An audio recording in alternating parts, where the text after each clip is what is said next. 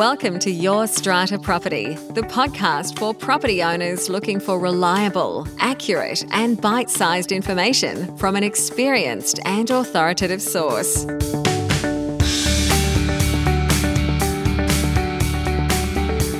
Hello and welcome to this week's podcast episode. I am your host, Amanda Farmer, and this week I have with me Brenton Pittman.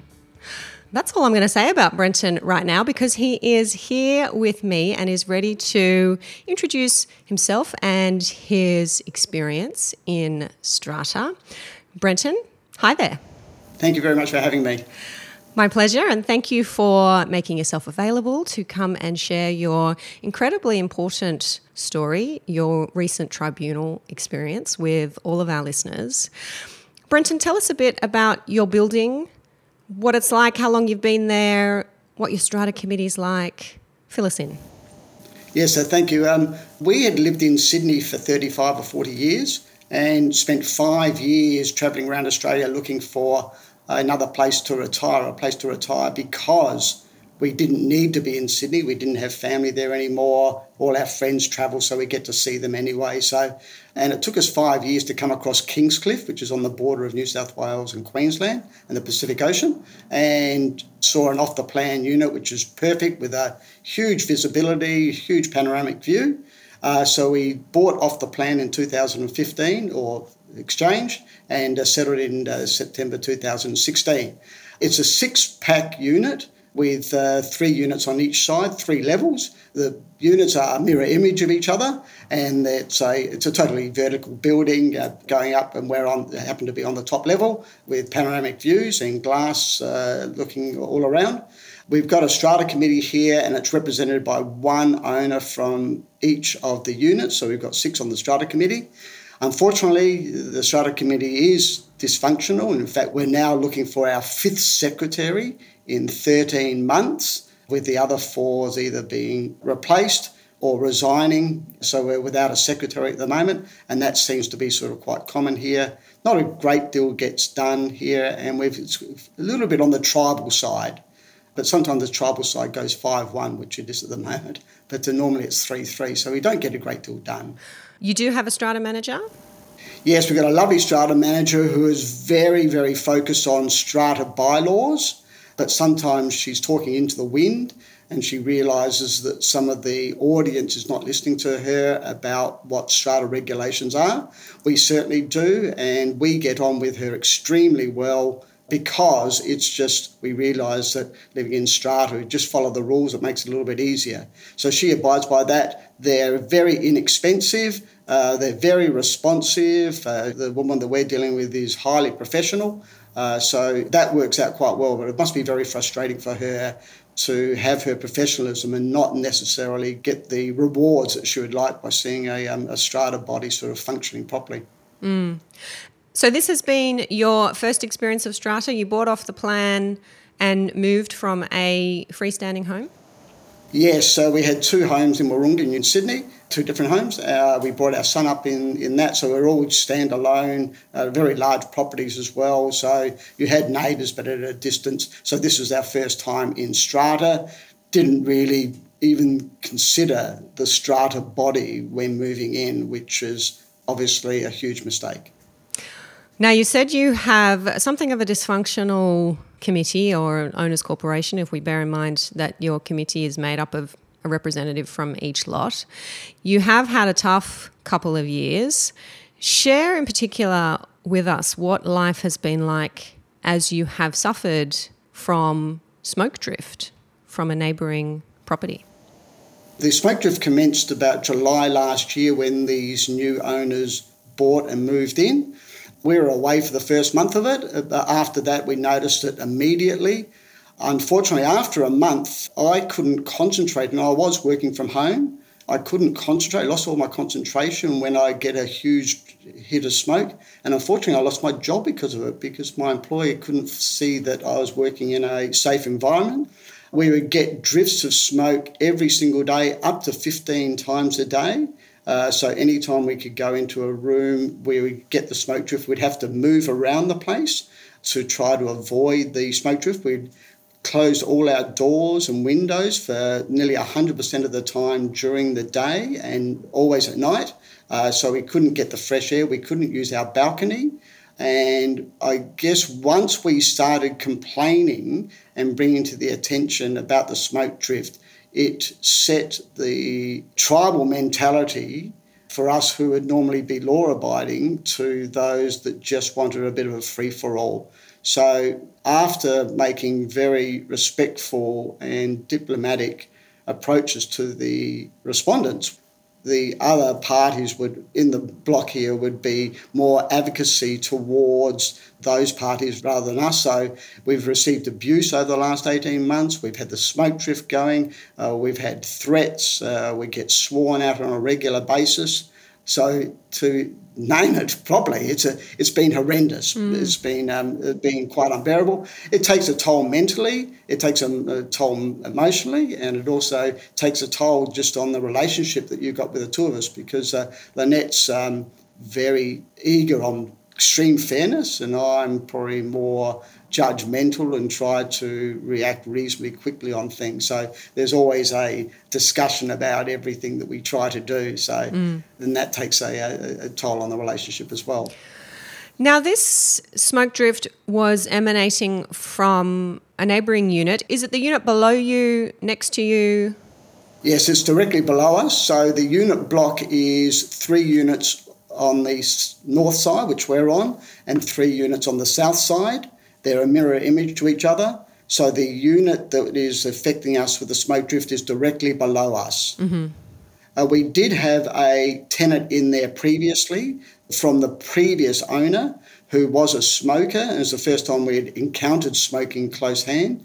We successfully negotiated with her that she could still smoke occasionally on her balcony and we'd be aware of it, but she wouldn't do it extremely regularly and she was very open to making changes if it got too much.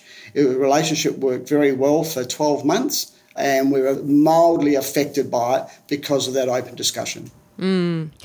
And we're not talking here about just a couple of cigarettes and a couple of moments during the day where you and Lynette were suffering from that smoke drift. The tribunal, in ultimately its decision, which we're going to talk about, did make a finding that there was possibly up to 40 cigarettes being smoked a day by your neighbours and that you were being impacted at all hours of the day, the night, including very early mornings, 2 a.m., 3 a.m. Have I got that right? Correct, yes. Um, they themselves admitted in a letter, but it wasn't put into the final evidence, that they are smoking between 16 and 18 a day. The tribunal member put that down to up to 40 cigarettes on a typical day, and not every day was typical. So if there's been any sort of partying going on, we get cigarette smoke going past midnight.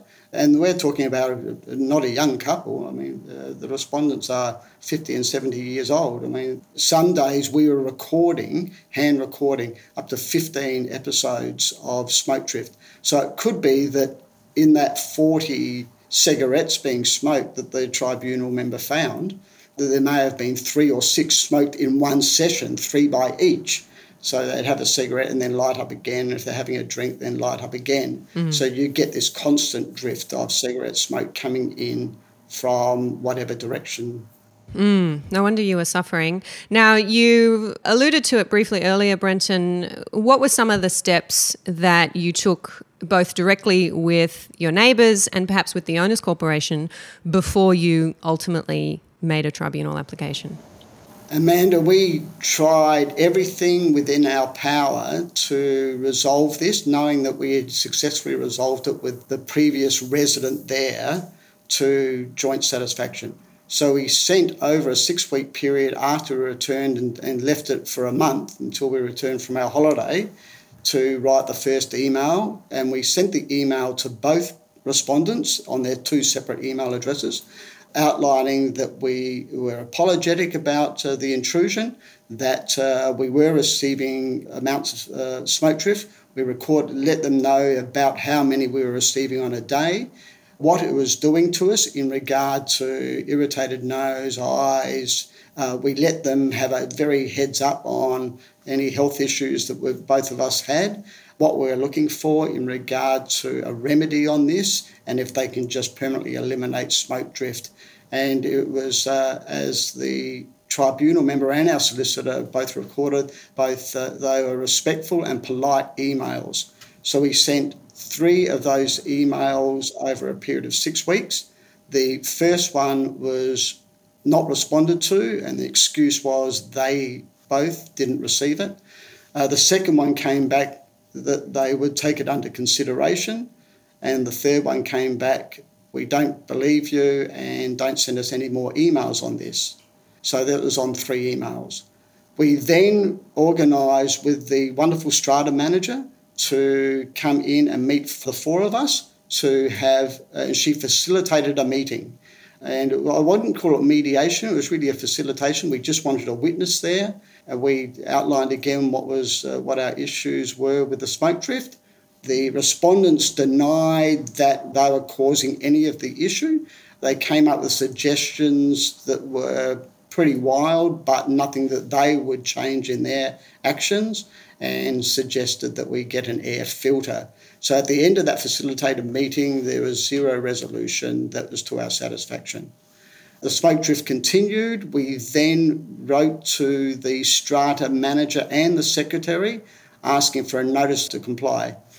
We do not have a strata bylaw for smoke drift in this apartment because the bylaws were produced in July 2016 before the new bylaw model came out in November 2016. So we missed that, that window. We applied for notice to comply to Section 153 of the Strata Schemes Management Act 2015 and Section 153, and we outlined what the issue was.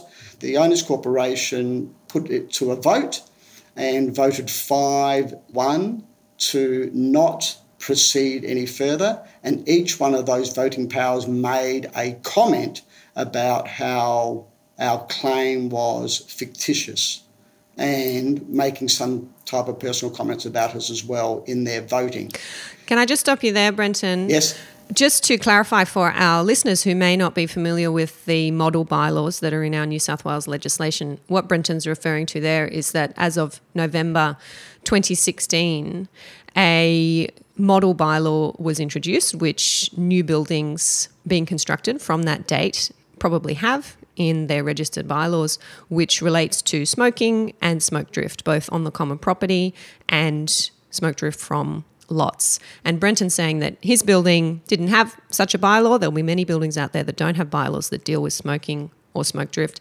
And so what he and Lynette proposed at a general meeting was an addition to the bylaws so that the building did have a bylaw that dealt with smoking and smoke drift. And that proposal was not successful before the owners at a general meeting.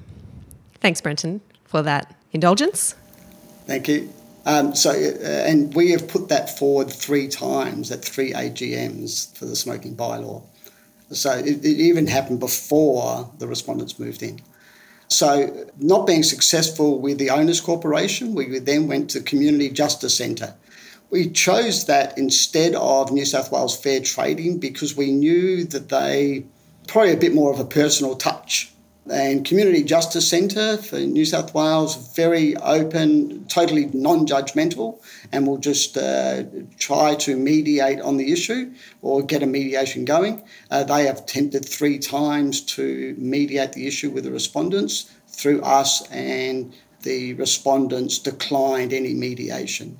So, up until now, we've had eight attempts to the respondents to be able to talk about and do something about this to joint satisfaction. But at the moment, it's still going all their way and not our way. And there have been no reduction in the smoke drift that we're getting. At that time, in about September or October, we then approached NCAT. Yes, and after what has been a hard fought very hard fought, and I don't say that about all cases, a very hard fought battle. You have been successful before the tribunal, and we'll talk about the orders that the tribunal recently made. Brenton, can you share some key steps that you took in the tribunal litigation that you believe led to your success? Yes. Um, uh, first of all, I believe we were successful in both cases because we the tribunal first when we went to them uh, the first time we did receive a positive decision but it was overturned over appeal through appeal because of supposed new evidence from the respondents. What made both of them successful i believe was diary notes written diary notes not just memory and qualitative and quantitative diary notes. We'd write down each time we had a smoke drift, we'd write down the time, we'd write down that it was cigarette smoke drift, we'd let it be known where we were in the apartment, what it did to us, what we were doing at the time and what we had to stop, how we were reacting to it physically and how we were reacting to it mentally, or what we could do for our, if we were halfway through a job or something, if we had to stop doing that and move location. We noted who was receiving it, if it was myself and Lynette or just the one of us, and we then put that into a written diary. We also did a dot matrix, which I know that's just me, on an Excel spreadsheet, just noting the times these were happening. And when we were getting responses from the respondents about, no, it's not us, it's the bloke across the road or something, we would note that down he would then say it was not cigarette smoke drift, it's cane burns. We'd note that if that was happening on the day, it couldn't have been happening because of the wind. We kept a record of the wind. So it was really over the top diary notes. But as one of the tribunal members mentioned, it was meticulous evidence in the diary notes.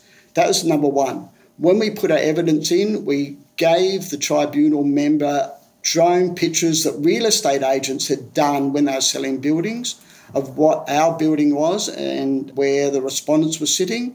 It could be uh, on their balcony and the position of the chap that they were saying who's 30 metres away that we were getting his smoke drift and not theirs. So we had floor plans in there. We also knew that one of the tribunal members previously in the appeal was not convinced that smoking was a health hazard. So we drew out the World Health Organization stuff, we, the Australian Health and the New South Wales Health, and what they were saying about passive smoke drift. We also researched that found that cigarette smoke drift from research around the world can travel for one cigarette more than nine metres. Cancer Council, New South Wales and Victoria were extremely helpful when we put their research in about how smoke gets into windows and door frames and weep holes and open windows and whatever uh, to get into buildings. We included that. We couldn't, it was very hard to prove nuisance because there's no definition of nuisance. Even though, in my mind, if you've got 800 cigarette smoke drifts events in 200 days, I'm thinking that would be a nuisance. But uh, we also had to illuminate on that further to show that it was a nuisance for those numbers. We also had character references, which had nothing to do with smoke, but we provided that on ourselves of people who had known us for more than 50 years and giving some sort of background to our personal lives to show our genuineness. And that was counteracting some of the more poisonous responses that the respondents had input in their claim uh, from the owners here which were totally irrelevant to the case but just personal attacks. And I can't think of much more that we put in there. I think that's plenty, Brenton. To say that your evidence was thorough is putting it lightly. The description in the tribunal decision is that your evidence was compelling. And I believe all parties who filed witness statements were cross examined. Uh, you were found to be credible witnesses, whereas the respondents were found to be evasive in their evidence. The reasons for decision are lengthy, they are themselves thorough, and I do encourage all of our listeners to have a read of this decision. It summarizes everything that you've just heard Brenton say was put forward in support of the applicant's case. It also summarizes the respondents' evidence in reply and what their arguments were against the application.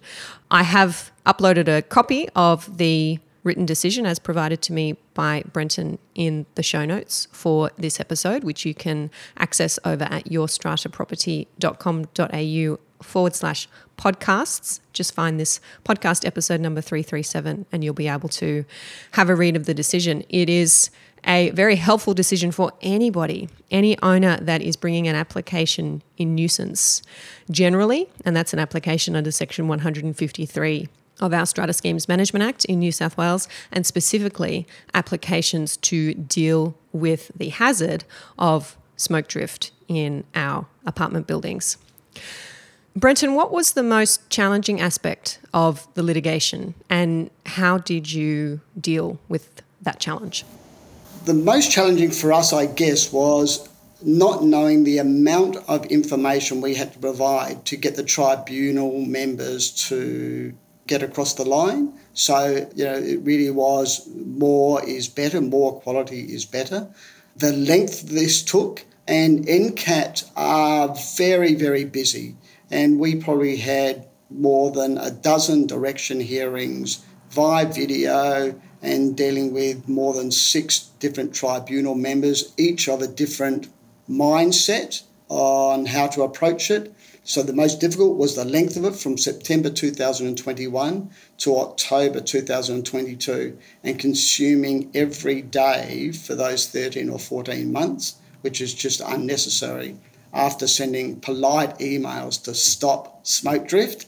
You know, really, it, the what we wanted and what it cost us is just not uh, not comparable. This would not have been done properly if we didn't have the use of a solicitor just to help us stay on track with it. Dealing with the tribunal members sometimes was frustrating as well because they would be more prone to protect the unrepresented respondents rather than the applicant who was represented.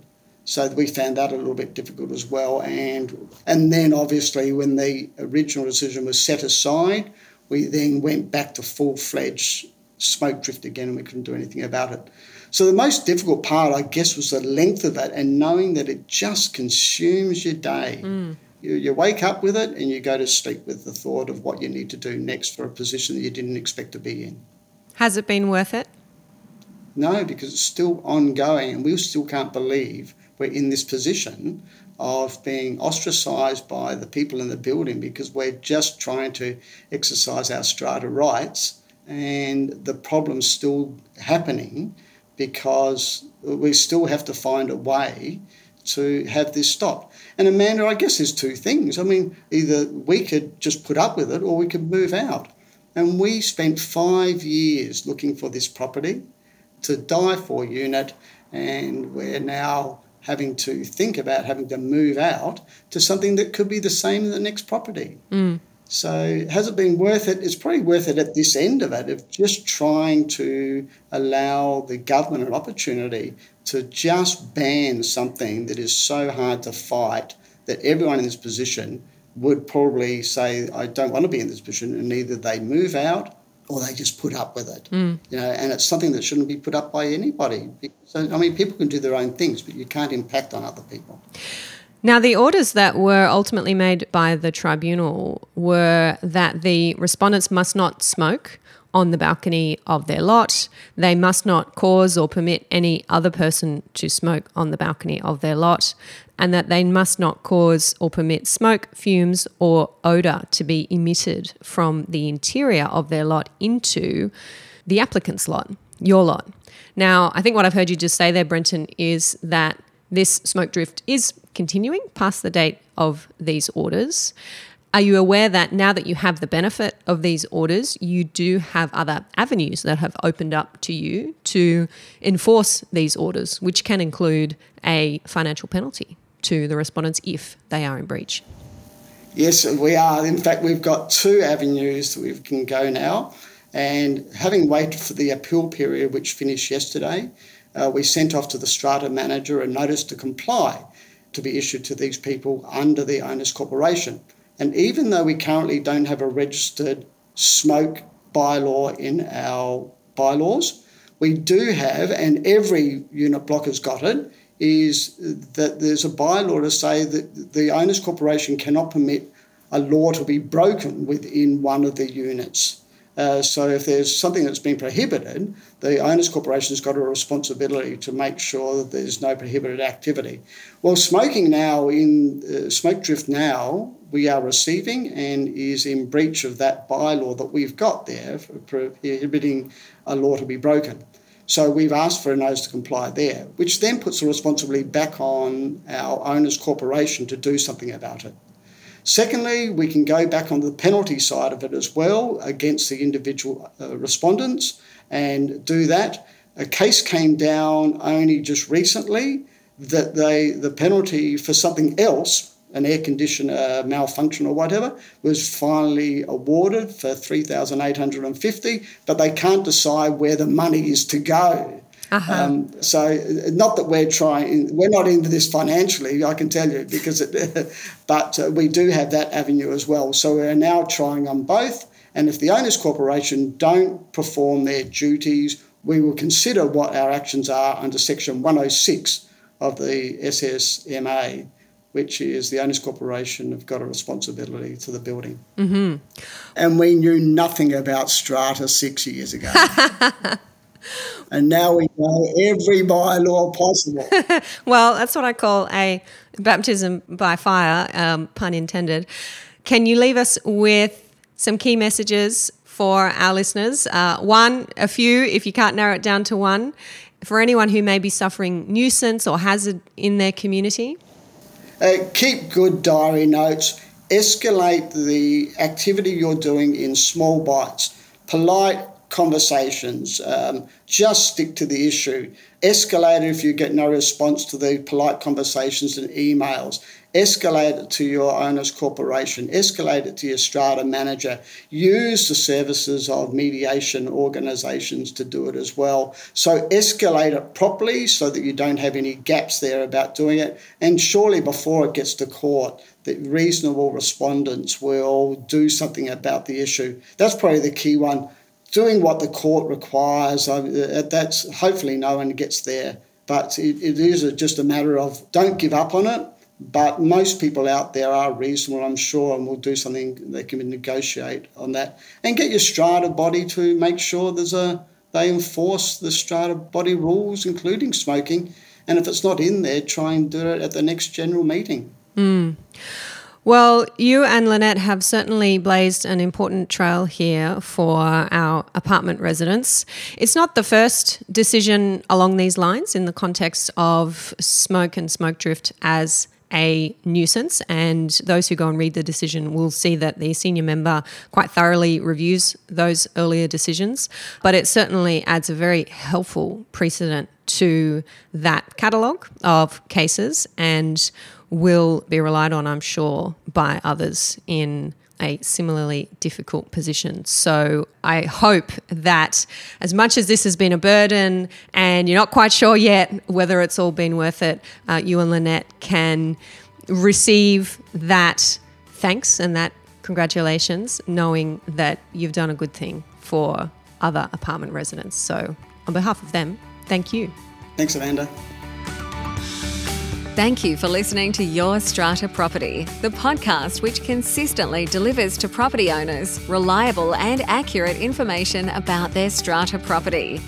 You can access all the information below this episode via the show notes at www.yourstrataproperty.com.au. You can also ask questions in the comments section, which Amanda will answer in her upcoming episodes.